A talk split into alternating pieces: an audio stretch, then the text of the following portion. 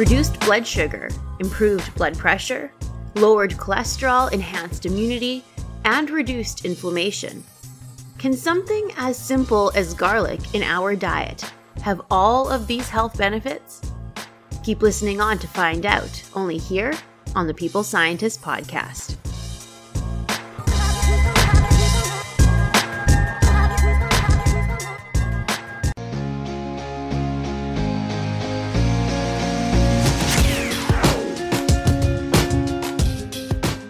Listening to The People Scientist, the podcast dedicated to helping us optimize our health with the latest scientific findings on nutrition, health, and medicine. I, your host, Doctor Stephanie Caligiuri, a nutritionist, physiologist, and neuroscientist, will be here with you every single week, bringing us information to ignite our thinking to help us be one step closer to the healthiest we can be.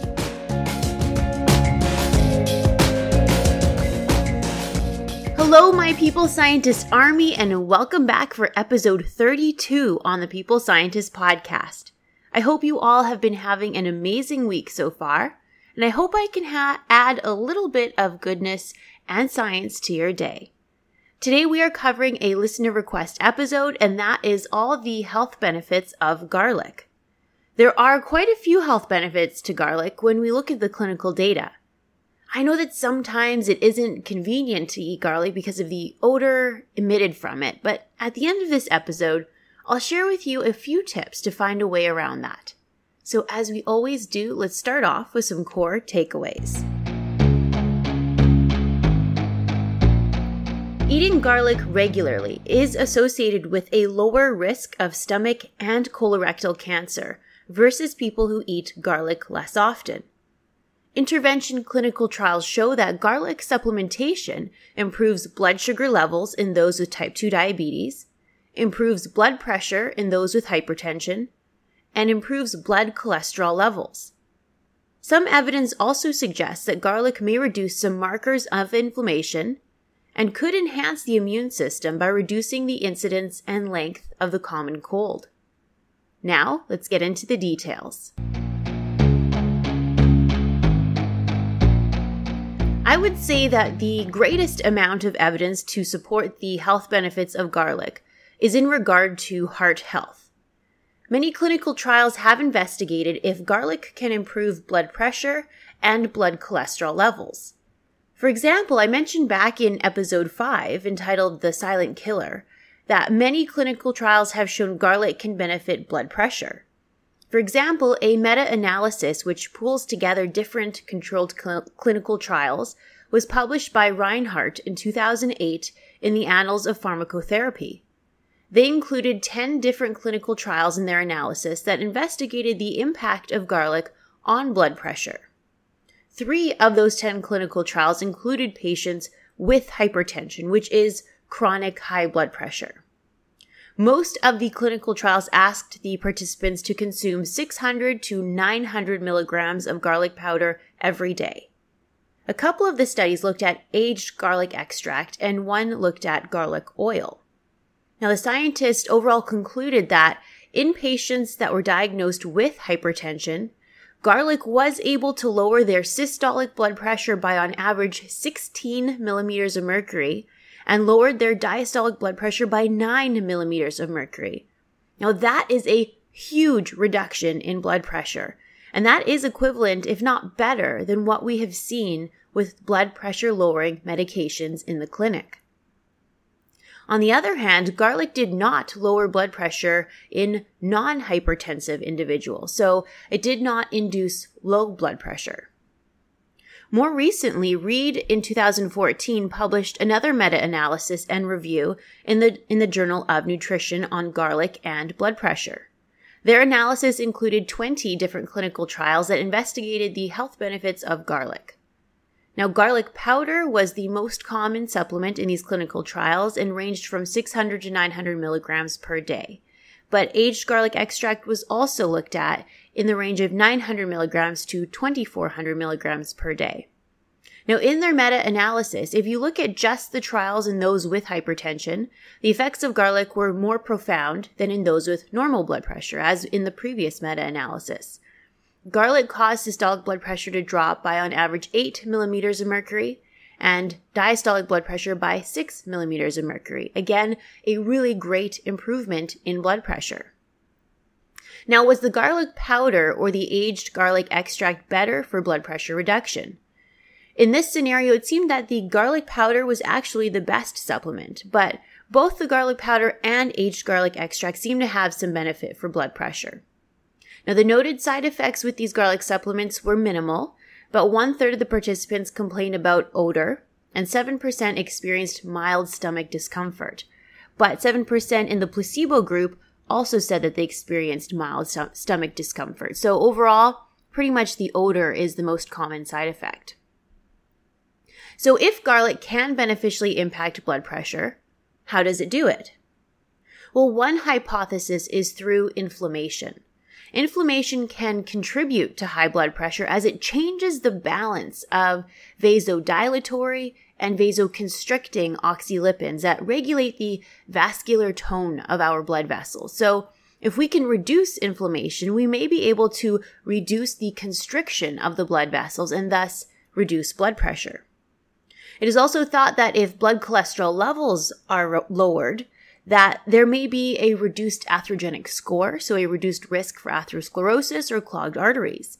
This would also reduce the risk for hypertension, as a clogged artery narrows the space for blood to pass through. When that happens, the heart has to work harder. As a result, it increases the pressure that it has to produce. It increases the blood pressure in order to push the blood through that narrowed artery. So if we can reduce our atherosclerosis or clogged arteries, we can enhance or improve our blood pressure. So Durac in two thousand four in the Journal of Nutritional Biochemistry published a small clinical trial with twenty-three volunteers who had high cholesterol levels. The participants were given a garlic extract every day for four months. After four months of the garlic supplementation, the participants saw some great benefits that overall would reduce their risk for heart disease. For example, their good H D L cholesterol increased by twenty-eight percent, their quote-unquote bad L D L cholesterol dropped by thirty-three percent, and their fasting triglycerides dropped by twenty-nine percent. In addition, measures of oxidative stress and antioxidant potential in their blood were also assessed. The scientists noted a decrease in malondialdehyde, which is a marker of oxidative stress, and the garlic also caused an increase in their oxidation resistance, antioxidant potential, and increased their non-enzymatic superoxide radical scavenging. So overall, what this means is that the garlic supplementation improved their antioxidant level and reduced their oxidative stress. Now, this is thought to be very important for lowering the risk of so many chronic diseases that are out there today. However, it is important to note that there is some conflicting evidence. For example, Atkin in two thousand sixteen found that aged garlic extract did not improve inflammation, endothelial function, vascular inflammation, oxidative stress, or insulin resistance in patients living with type two diabetes. So perhaps what the difference with this clinical trial was is that they used aged garlic extract. So maybe in this scenario, aged garlic extract is not the best form of garlic to take, but rather the other clinical trials that saw benefit provided supplements that had garlic powder, or maybe even just raw garlic, or an extract of that raw garlic, may be more effective. Sobinin in two thousand eight conducted a study in sixty participants living with type two diabetes that were currently taking medications to help control their blood glucose levels. Now, depending on the participants' baseline blood glucose, the participants either took the garlic powder supplement called Alicor or a placebo for four weeks, either in replacement of their current diabetes medication or in combination with their current diabetes medication. Now, if the garlic supplement replaced their current type two diabetes medication, then on average, their blood glucose levels went from seven point seven millimoles per liter to five point nine by four weeks. They also saw a drop in their fructosamine levels, which is an indication of blood sugar levels over two to th- three weeks. So this is quite a dramatic improvement, whereas the placebo group that went off their medication saw an increase in their blood sugar from seven point six to nine point three. Now, if the garlic supplement was taken in addition to their current diabetes medication, then their blood, blu- blood glucose levels improved from nine point seven to nine point zero by four weeks. So it was not as significant of an improvement. But their fructosamine levels improved from three hundred ninety-six to three hundred twenty-two, which was significant, whereas the placebo group worsened over time. So this study showed that garlic supplementation did indeed provide, provide quite significant improvements in blood glucose. But I do need to say that please do consult your physician before making any changes to your medication routine. It can be dangerous to stop taking a medication all of a sudden. And in this trial where the participants stopped taking their diabetes medication and took the garlic supplement instead, they were monitored very closely by a physician throughout the four weeks. And if their blood glucose levels started to rise very quickly, then they were taken off the trial and put back on their medications. So overall, so far, it looks as though garlic may benefit a lot of the conditions of metabolic syndrome. For example, it improved measures of blood pressure, triglycerides and bad cholesterol and good cholesterol, and also seemed to improve blood sugar levels. But besides metabolic syndrome, does garlic have any other health benefits? Well, Fleischauer in two thousand one in the Journal of Nutrition conducted a review of the available data on garlic intake in populations and the risk for cancer. The scientists concluded that based on observational data, there appears to be a reduced risk for specifically stomach and colorectal cancer with greater garlic consumption. Now, how might garlic have a protective effect against cancer? Well, unfortunately, no clinical trials have been conducted looking at garlic intake and cancer risk. But some animal studies and cell culture studies may provide some insight. In these experimental studies, garlic detoxified carcinogens by stimulating the detox cytochrome P four fifty enzymes. Garlic increased antioxidant activity and sulfur compound binding. Some studies also demonstrated that garlic could directly kill sarcoma and gastric, colon, bladder, and prostate cancer cells in tissue culture. But again, this does have yet to be studied in humans. There are also many in vitro studies that illustrate that garlic has some antibacterial, antiviral, and antifungal activities.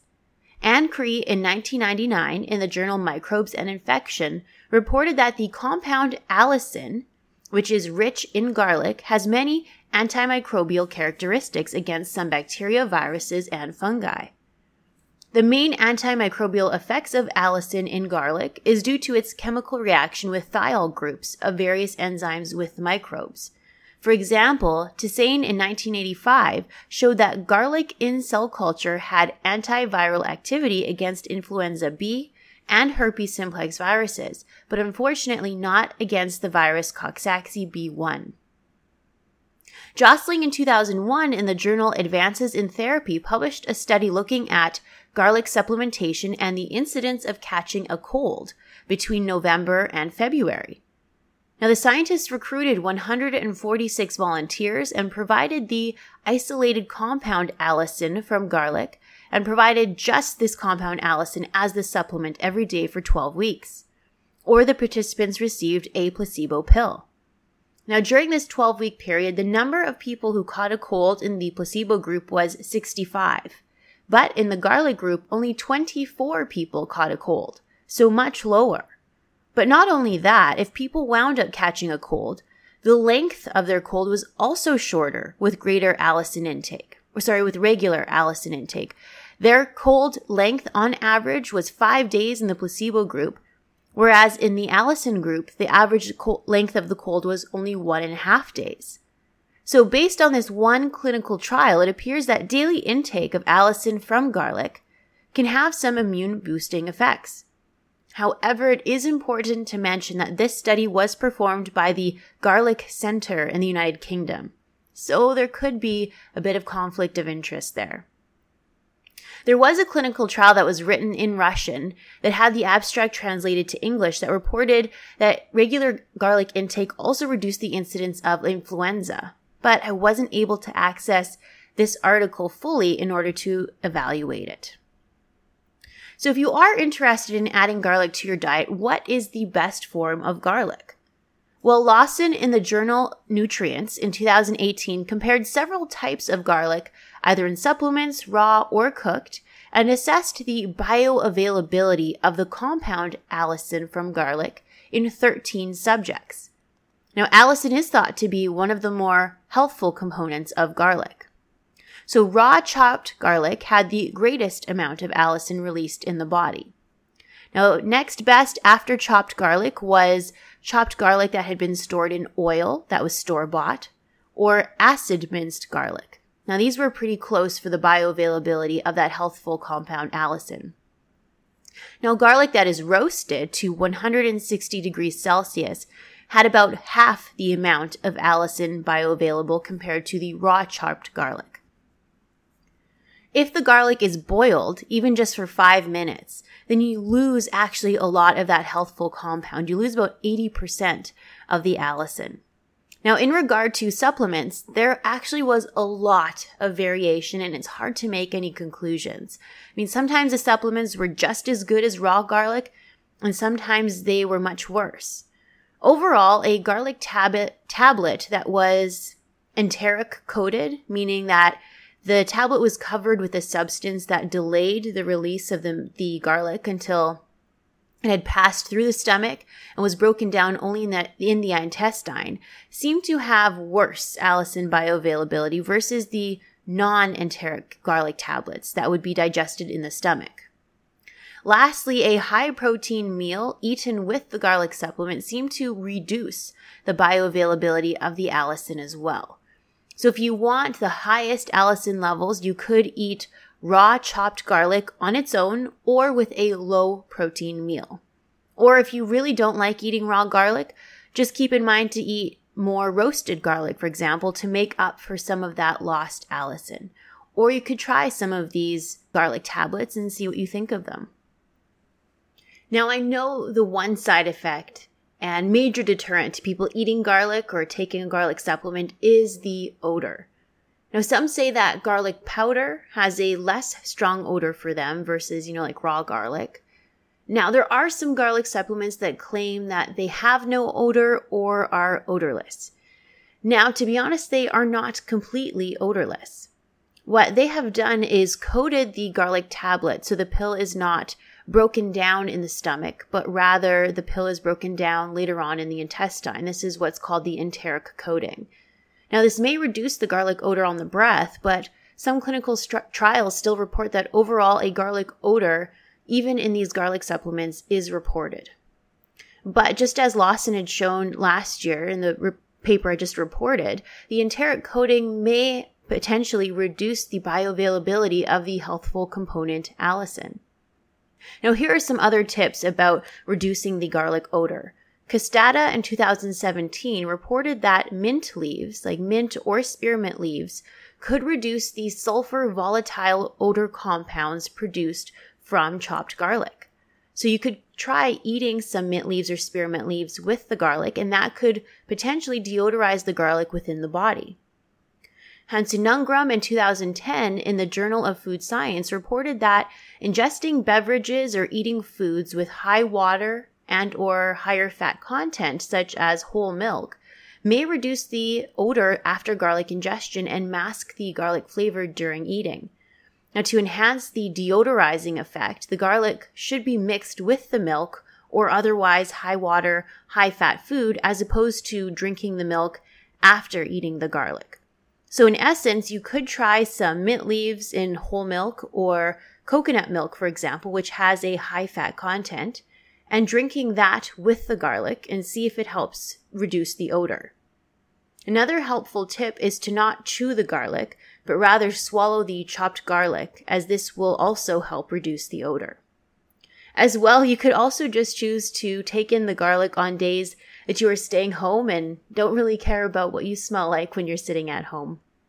So that is a wrap, my people scientist army. In brief summary, eating garlic is associated with a lower risk for stomach and colorectal cancer. Clinical trials show that garlic supplements can lower blood glucose levels, may lower blood pressure, and may improve blood cholesterol levels. Garlic may also have some benefits in reducing inflammation and improving the immune system's effectiveness against the common cold.